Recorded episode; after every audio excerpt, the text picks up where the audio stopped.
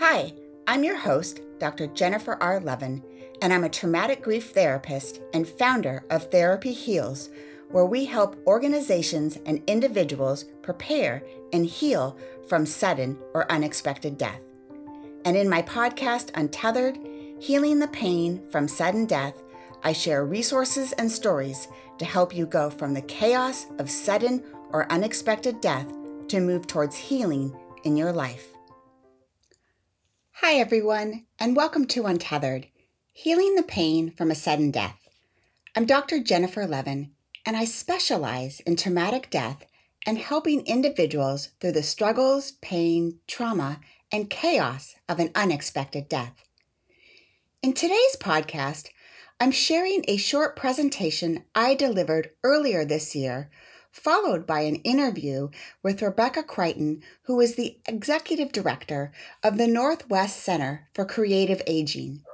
This event was part of their Seattle Town Hall series discussing the undiscussables. And the topic of my presentation and our subsequent interview was presence within absence.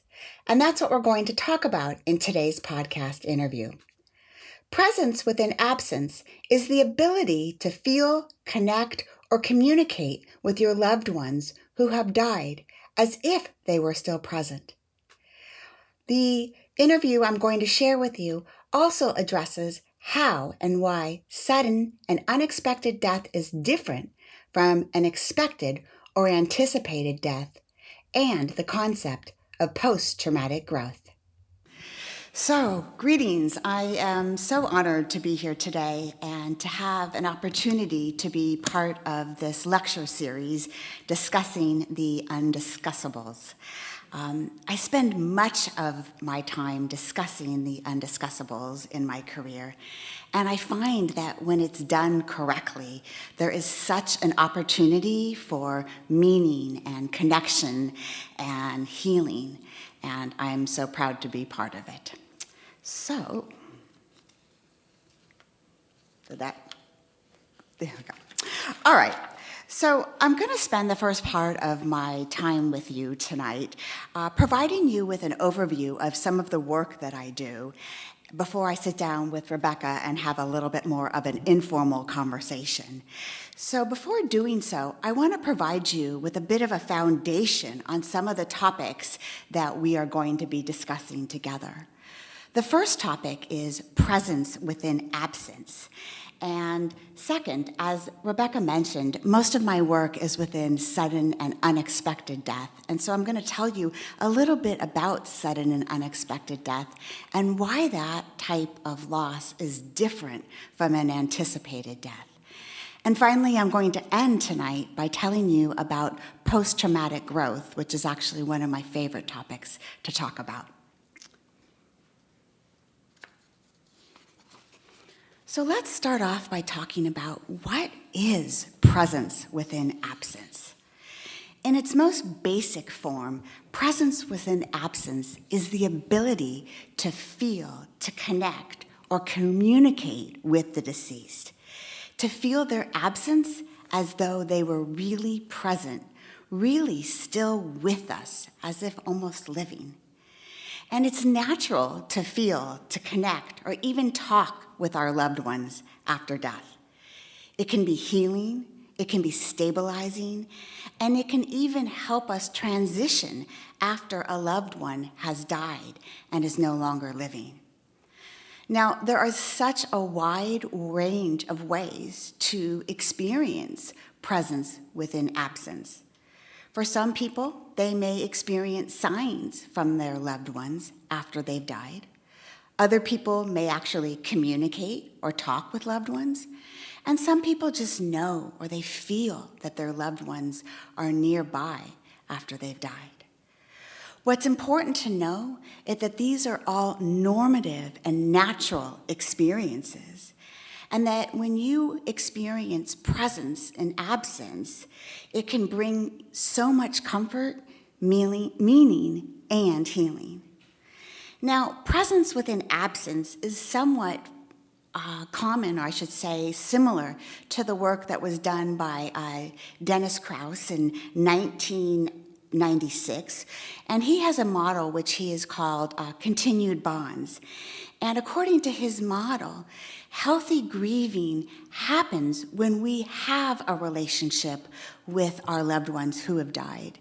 And a long time ago, we thought that after someone had died, healthy grieving was actually to let go of our relationship with individuals who we loved. But that's not so. Continuing bonds and continuing connection is actually a very healthy way to continue our grieving process. So let's talk a little bit about um, more about presence within absence. And I want to refer to uh, this book right here, which the next several slides come from. And it's called The Restorative Nature of Ongoing Connections with the Deceased Exploring Presence Within Absence. And it's actually edited by Dr. Ted Rynearson and Laurie Burke. And the book contains much of their work, as along with invited authors that they had contribute to the book. I've had the pleasure of working with Dr. Rynearson for about the last 18 months as I volunteer on one of his projects, and I'll get an opportunity to share with you more about that later this evening.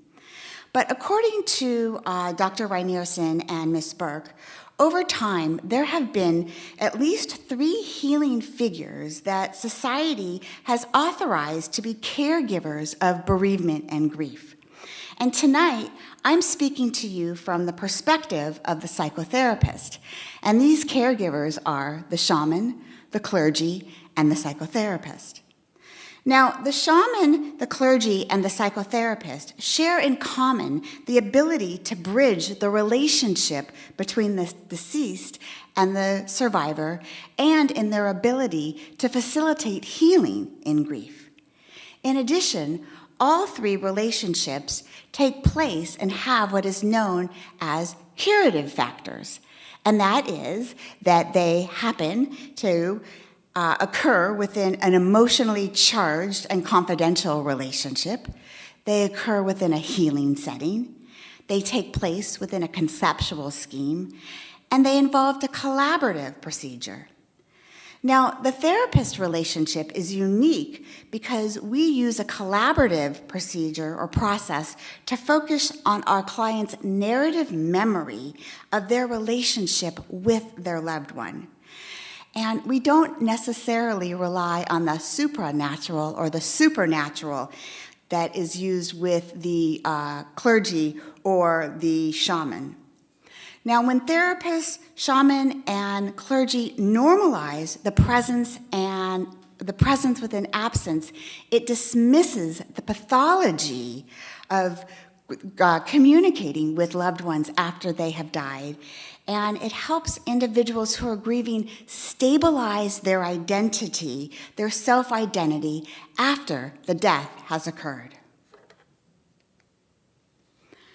So, I want to talk with you a little bit about the third space. And the third space is actually a concept that was developed by Donald Winnicott. And Winnicott first identified this third space as a th- psychological third space in infant development. And this is an imaginary space that children um, entered for imaginary play to process internal and external experiences where they developed some of their self autonomy, their separateness, and to develop more of a stable identity as they were growing. Well, a similar place actually exists in grief, and this is where presence within absence often occurs. So, communicating with your loved one in the third space is normal, and many people enter the third space to maintain a private, imaginary relationship with their loved one who is no longer living. It also helps those who are grieving keep their inner and outer reality separate, yet it's very interrelated. Spending time in the third space helps with the adjustment of the death of a loved one. And many clients, or excuse me, many therapists will help their clients enter the third space with exercises such as empty chair conversations, writing, or imagery. The goal of spending time in the third space is to build a bond with your loved one who's no longer present. And you can carry this bond with you further in life as you continue on and feeling the presence of your loved one who's no longer physically present. Now, I want to talk with you a little bit about the neurobiology of presence within absence. Research findings have shown that there is a continued mental representation of our loved ones after death in the central nervous system that is roughly analogous to the phantom limb. And for those of you who don't know about the phantom limb experience, individuals who have had a limb amputated report pain and discomfort in a limb that is no longer present after it has been amputated. Well, this is very similar in grief. We feel the presence of our loved ones very, very often. And it's not just in one area of the brain. There's a connection between various centers deep in the brain. And the reason that I want to bring this up is that many people find it so comforting to know that there's something both physiologically and psychologically going on after a loved one has died. So let's talk a little bit about clinical interventions that have been used to facilitate presence within absence. Now, I mentioned the work of Dr. Ted Rynearson, and he has developed a technique called restorative retelling to help facilitate presence within absence. And much of his work centered around restorative retelling through sharing positive memories. Restorative retelling combines stabilization, relaxation training, and commemorates the life of a loved one who's no longer living. It reduces separation distress and promotes the establishment of a continuing bond. Now, restorative retelling is appropriate for both deaths that are anticipated or expected and both sudden and unexpected deaths as well. And as a matter of fact, Dr. Rynearson ran several groups where he studied the impact of restorative retelling among individuals who have experienced what he called violent deaths. And he found that there was a reduction in traumatic distress, which was broken down to intrusive thoughts, flashbacks, and dreams of the dying, and separation distress which was yearning, pining, and searching for the deceased in grief. So, this slide here shows you some of the techniques that I use when I work with clients to help facilitate presence within absence. I use very often uh, traditional, uh, excuse me, transitional objects I encourage clients to carry things that belong to loved ones with them in order to help feel their presence. These may be a watch, a piece of jewelry, um, a, a token, something that their loved one loved, carry it in their pocket, maybe in their purse, something that they can hold to help feel close. I encourage clients to engage in rituals and traditions. Some of these may be related to holidays, some perhaps not. Wearing clothing, favorite articles um, of loved ones that bring them comfort. Volunteering at charities or organizations that were very meaningful to loved ones. Communication with loved ones, having conversations, writing, and waiting to hear what their loved one would have responded back, um, to engage them in an actual dialogue. There's also lots of other ways to communicate with loved ones who are no longer living through art and music, and just the ways of communication can be endless. Food, going to a loved one's favorite restaurant, eating their food, favorite foods, making their favorite foods. Engaging in activities that make loved ones feel present, going on hikes, playing games, doing things as a family that loved ones uh, loved. And finally, engaging in legacy projects, continuing activities or events or projects that were very meaningful to loved ones who are no longer living. So, I want to transition now to talk with you for a few moments about some of my work in sudden and unexpected death. And before I do that, I want to talk about why sudden and unexpected death is so different. And many people who have not experienced a sudden and unexpected loss don't really understand how these circumstances are so different and that they impact every single aspect of your life if you have experienced this type of loss. The next two slides are going to show how and why a sudden unexpected death is different.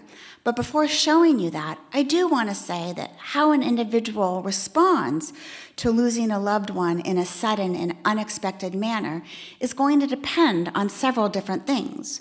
Number one, their relationship to their loved one who's died. Number two, the amount of trauma they've had in their past. Number three, their experiences with death. Number four, the amount of social support uh, also their coping mechanisms. So there's a lot of different factors that are going to influence the way an individual responds to a sudden and unexpected death. But it's so important to note that this type of death is so different.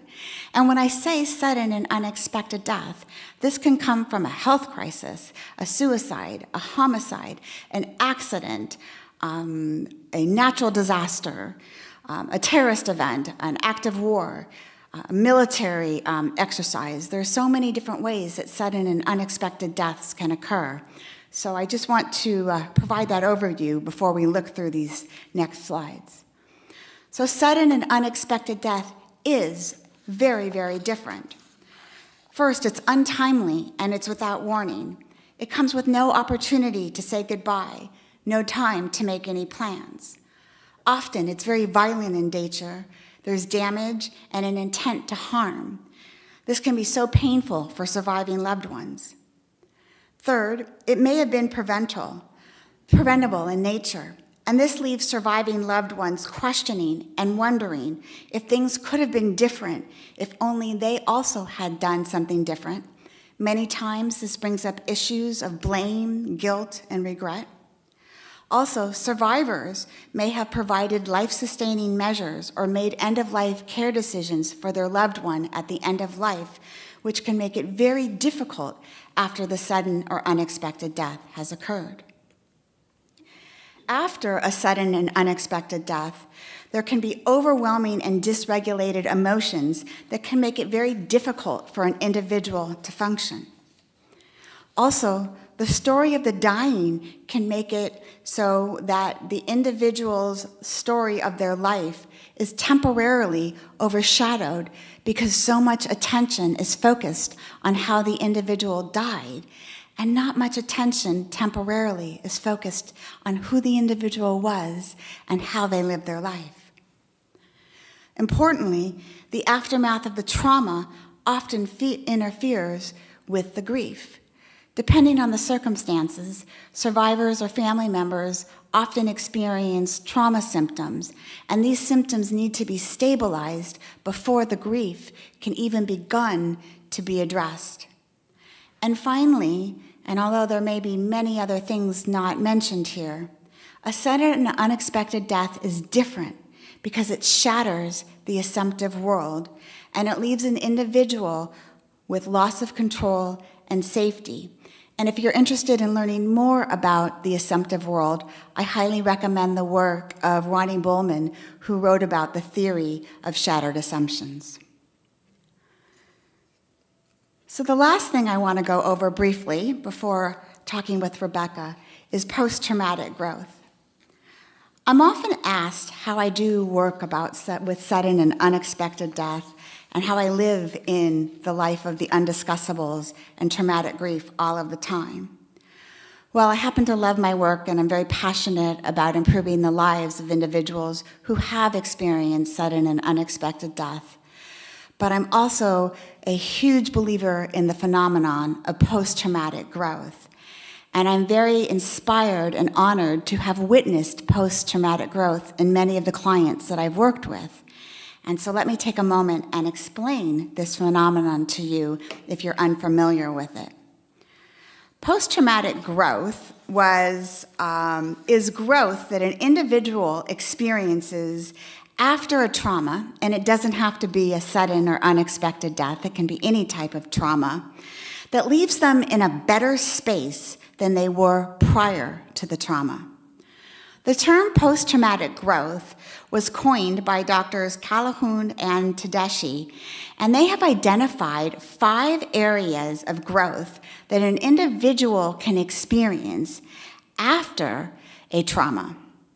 And these areas are new possibilities, closer relationships or increased connections, increased personal strength, a greater appreciation for life, a deepening of spiritual life, religious beliefs, and changes in one's belief systems. And so there are many people that I've worked with who feel that after a sudden and unexpected death, their lives are over or that they will never be whole again. But I have witnessed and seen so many people who have grown in unbelievable ways. And I'll just briefly mention that there's been a lot of research that has looked at what factors can contribute to post traumatic growth, and that's so beyond the scope of today. But I will just tell you a few, and that is um, sharing negative emotions, um, positive coping strategies, Resiliency and growth promoting activities are just a few of the ways that individuals can increase the likelihood of experiencing post traumatic growth. So, I'm going to scoot over and spend some time with Rebecca, but um, I do have um, my website up and um, my email. If you have questions that we don't get to address today, uh, please feel free to reach out and um, contact me.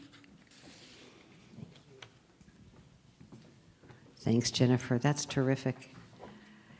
So, come, don't forget it, whatever it is.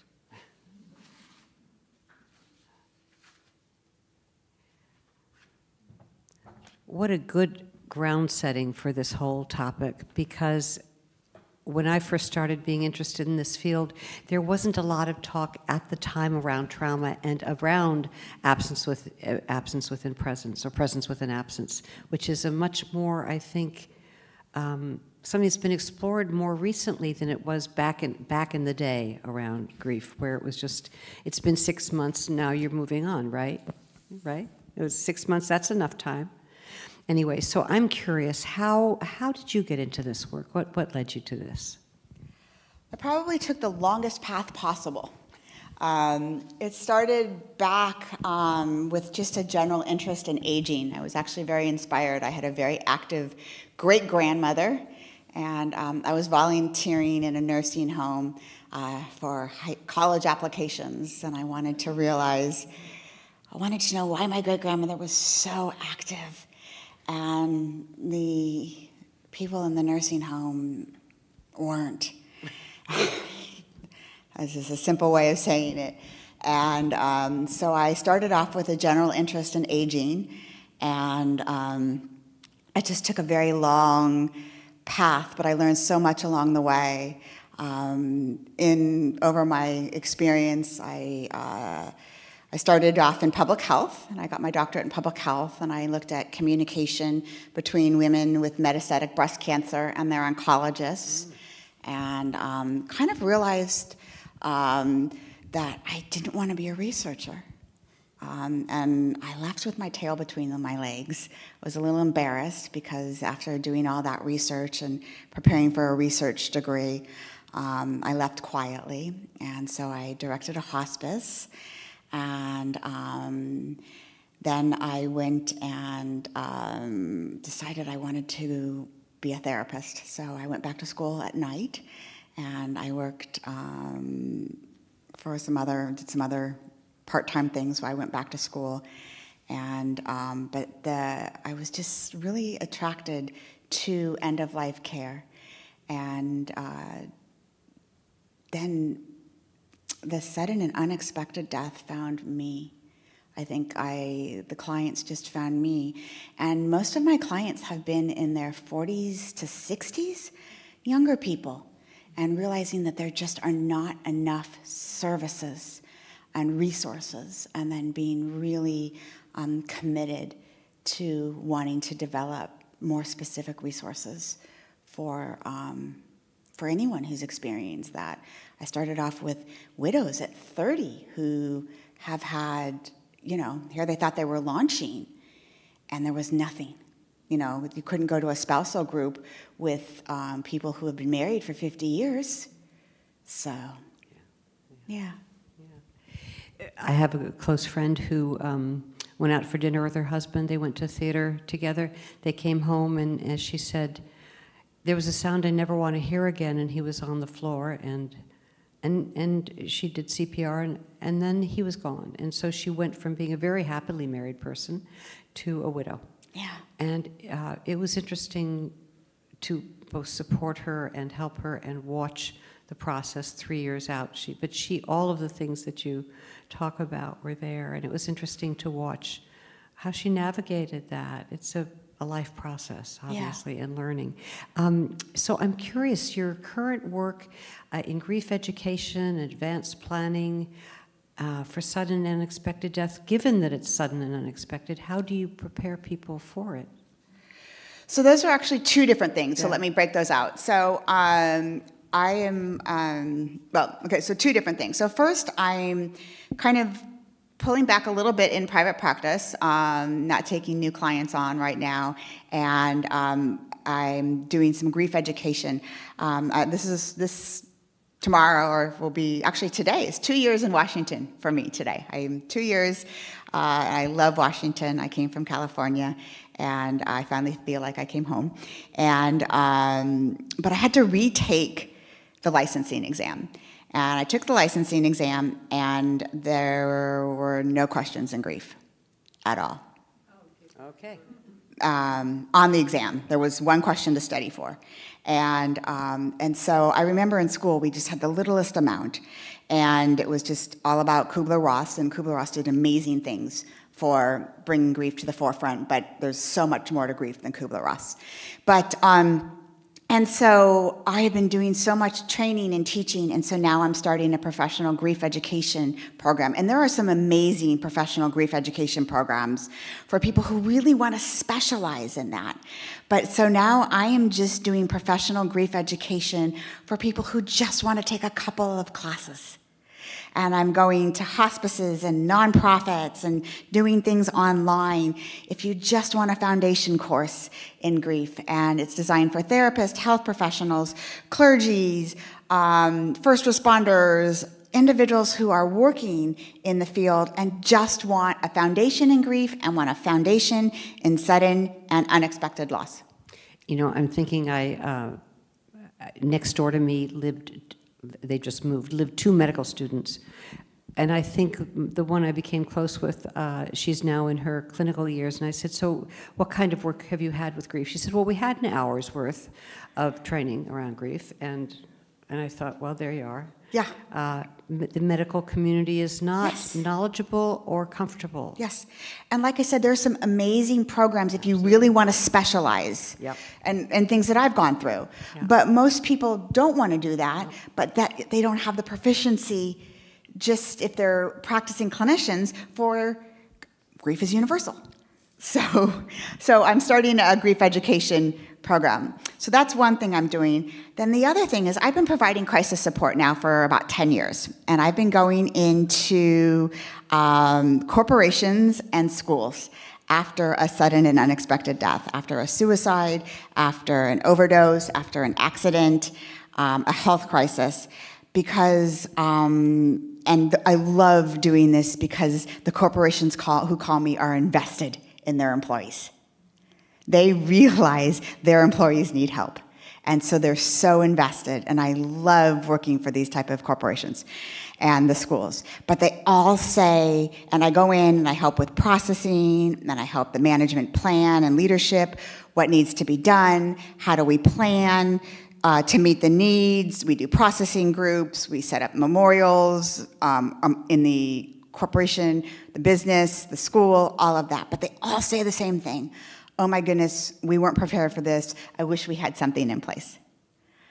So I have developed and I am launching, just launched, a brand new program, um, Advanced Planning for Sudden and Unexpected Death in the workplace and in the schools. And um, I have a whole set of resource sheets. I have a training manual.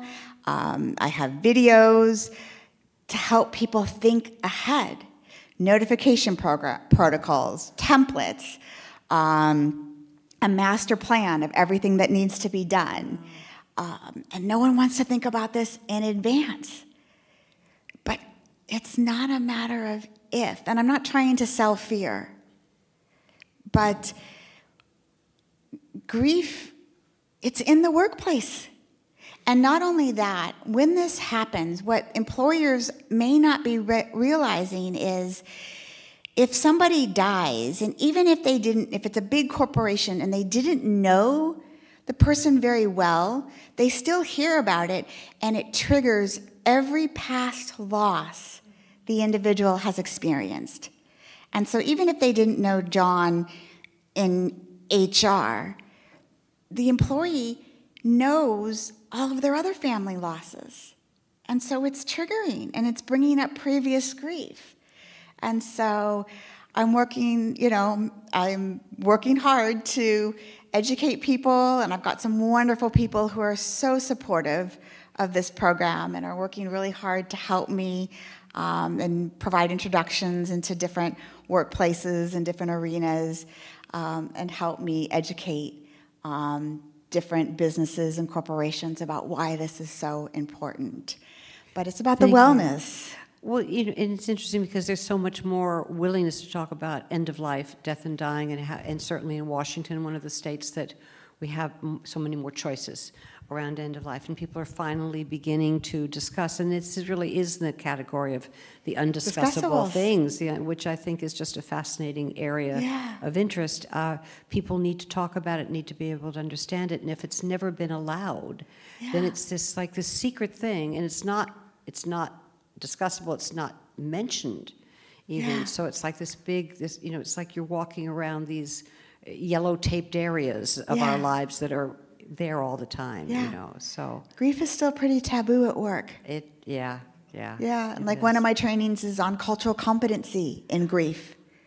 Because every single culture has a different experience of grief, and leadership and management needs basic knowledge of how different cultures um, practice their, their grief experiences.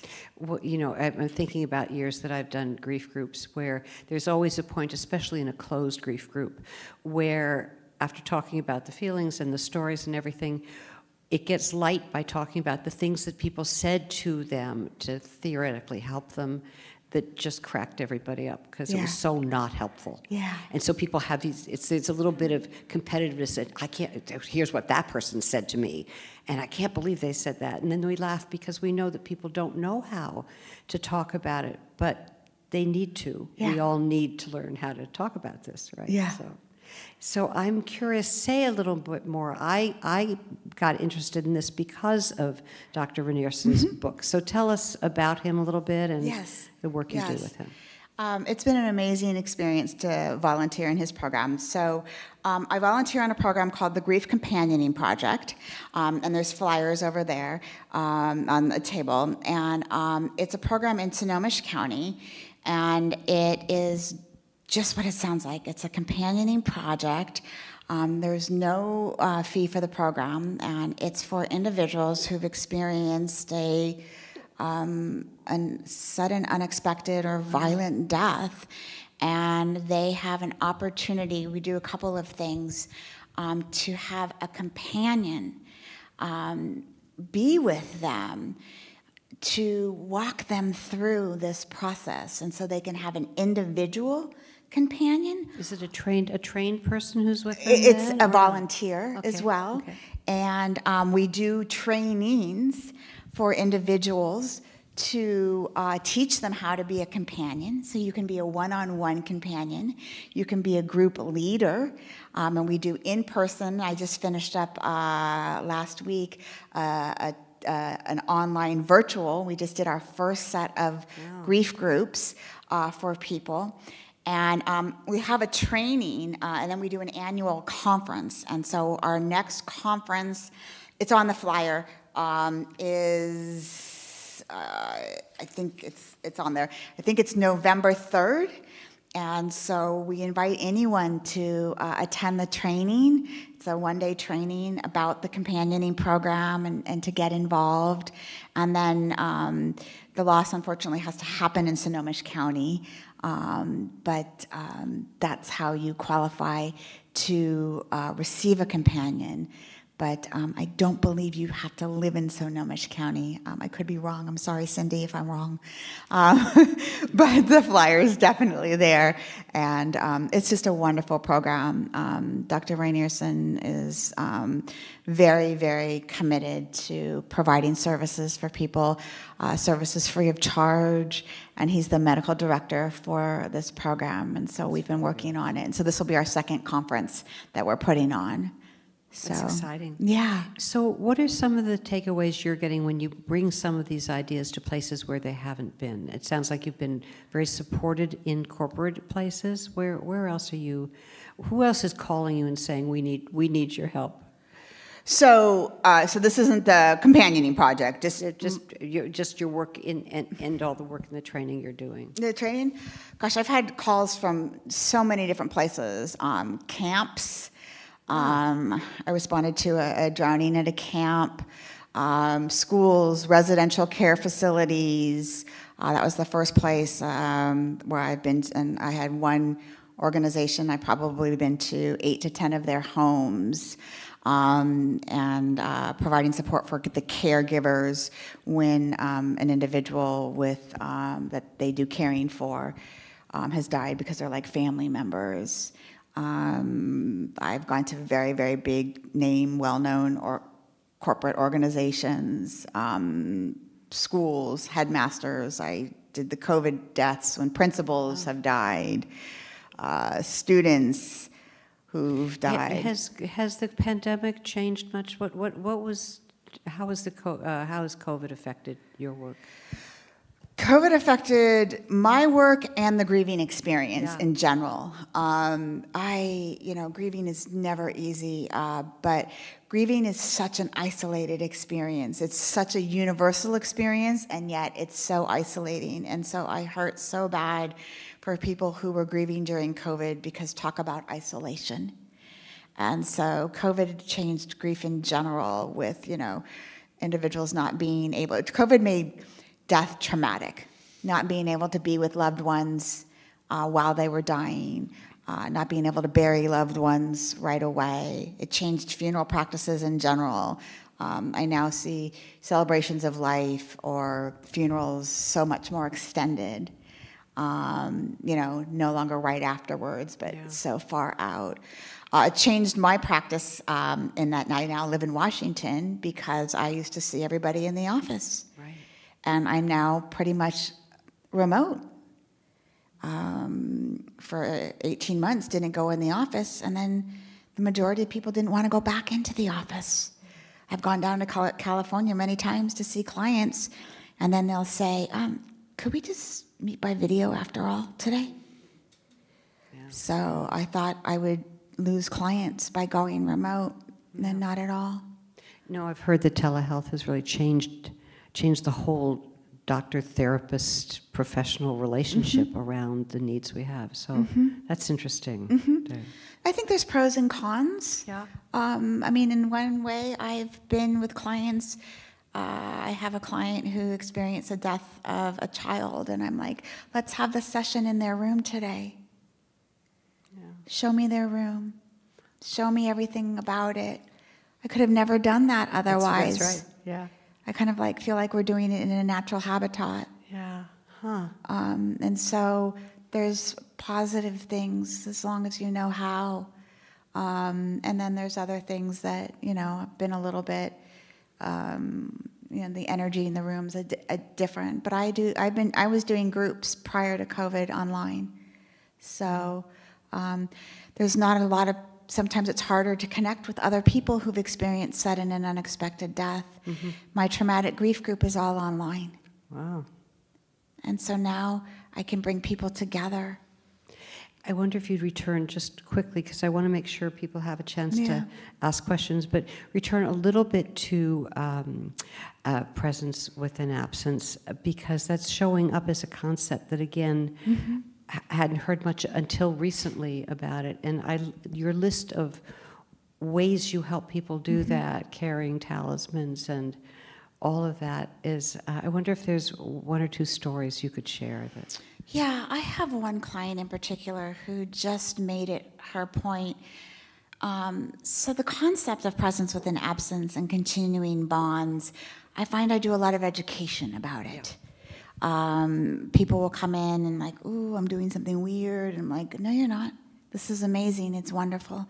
But I had one client who I had to introduce the concept of you can have a relationship with your son. Um, I know she wouldn't mind me sharing her story. She's written a book about it and acknowledged our relationship in her book. Her son um, died in a car crash um, in his uh, mid 20s. And I said, you know, you could still have a relationship with her, your son. And she was like, mm mm. And she talks now about the relationship openly that she has with her son. He was a musician, and um, she writes. She just began journaling, and she read every single grief book that there was, and she wrote about every dream that she had, and she wrote to him. I mean, she really, really, really invested in having a relationship with her son.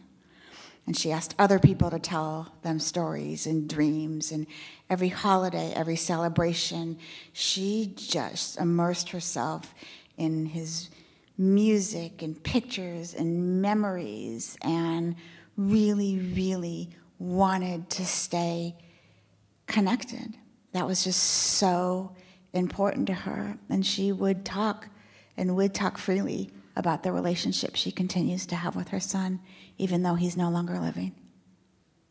Wonderful. So, yeah. When clients are open or ready, I introduce the concepts of presence within absence or continued bonds with their loved ones who are no longer living into our therapeutic work. I have witnessed the impact of this type of communication, relationship, or bond, and the impact it can have on healing, and how integrating the essence of a loved one can stabilize someone and help them move forward. If you would like more information after today's episode, in our Facebook group, Talking About the Podcast with Dr. Levin, we've included a link to the entire video from the presentation, which also has the audience and online viewers' questions and answers. There's also a reference to Dr. Rynearson's book that I referred to several times during the presentation, and a link to the Northwest Center for Creative Aging. And they have so many other presentations on many interesting topics. Please stay tuned for the next podcast interview on August 2nd, which will feature Cindy and Merle Myers. They share what it was like for them as a couple when they started dating and then got married shortly after Cindy's husband Dan died unexpectedly. Thank you so much for joining today's episode of Untethered Healing the Pain After a Sudden Death. To learn more about hope and guidance after sudden or unexpected death, please visit therapyheals.com and sign up for my monthly newsletter, Guidance in Grief, at www.therapyheals.com. Bye for now. Thank you for listening today. Be sure to subscribe to my podcast so you never miss an episode. For guidance and hope with unexpected or sudden death, please visit my website, www.therapyheals.com, to learn more about the services we offer. If you would like to share your story on our podcast in service of helping others heal after a sudden or unexpected death, please email us at info at therapyheals.com.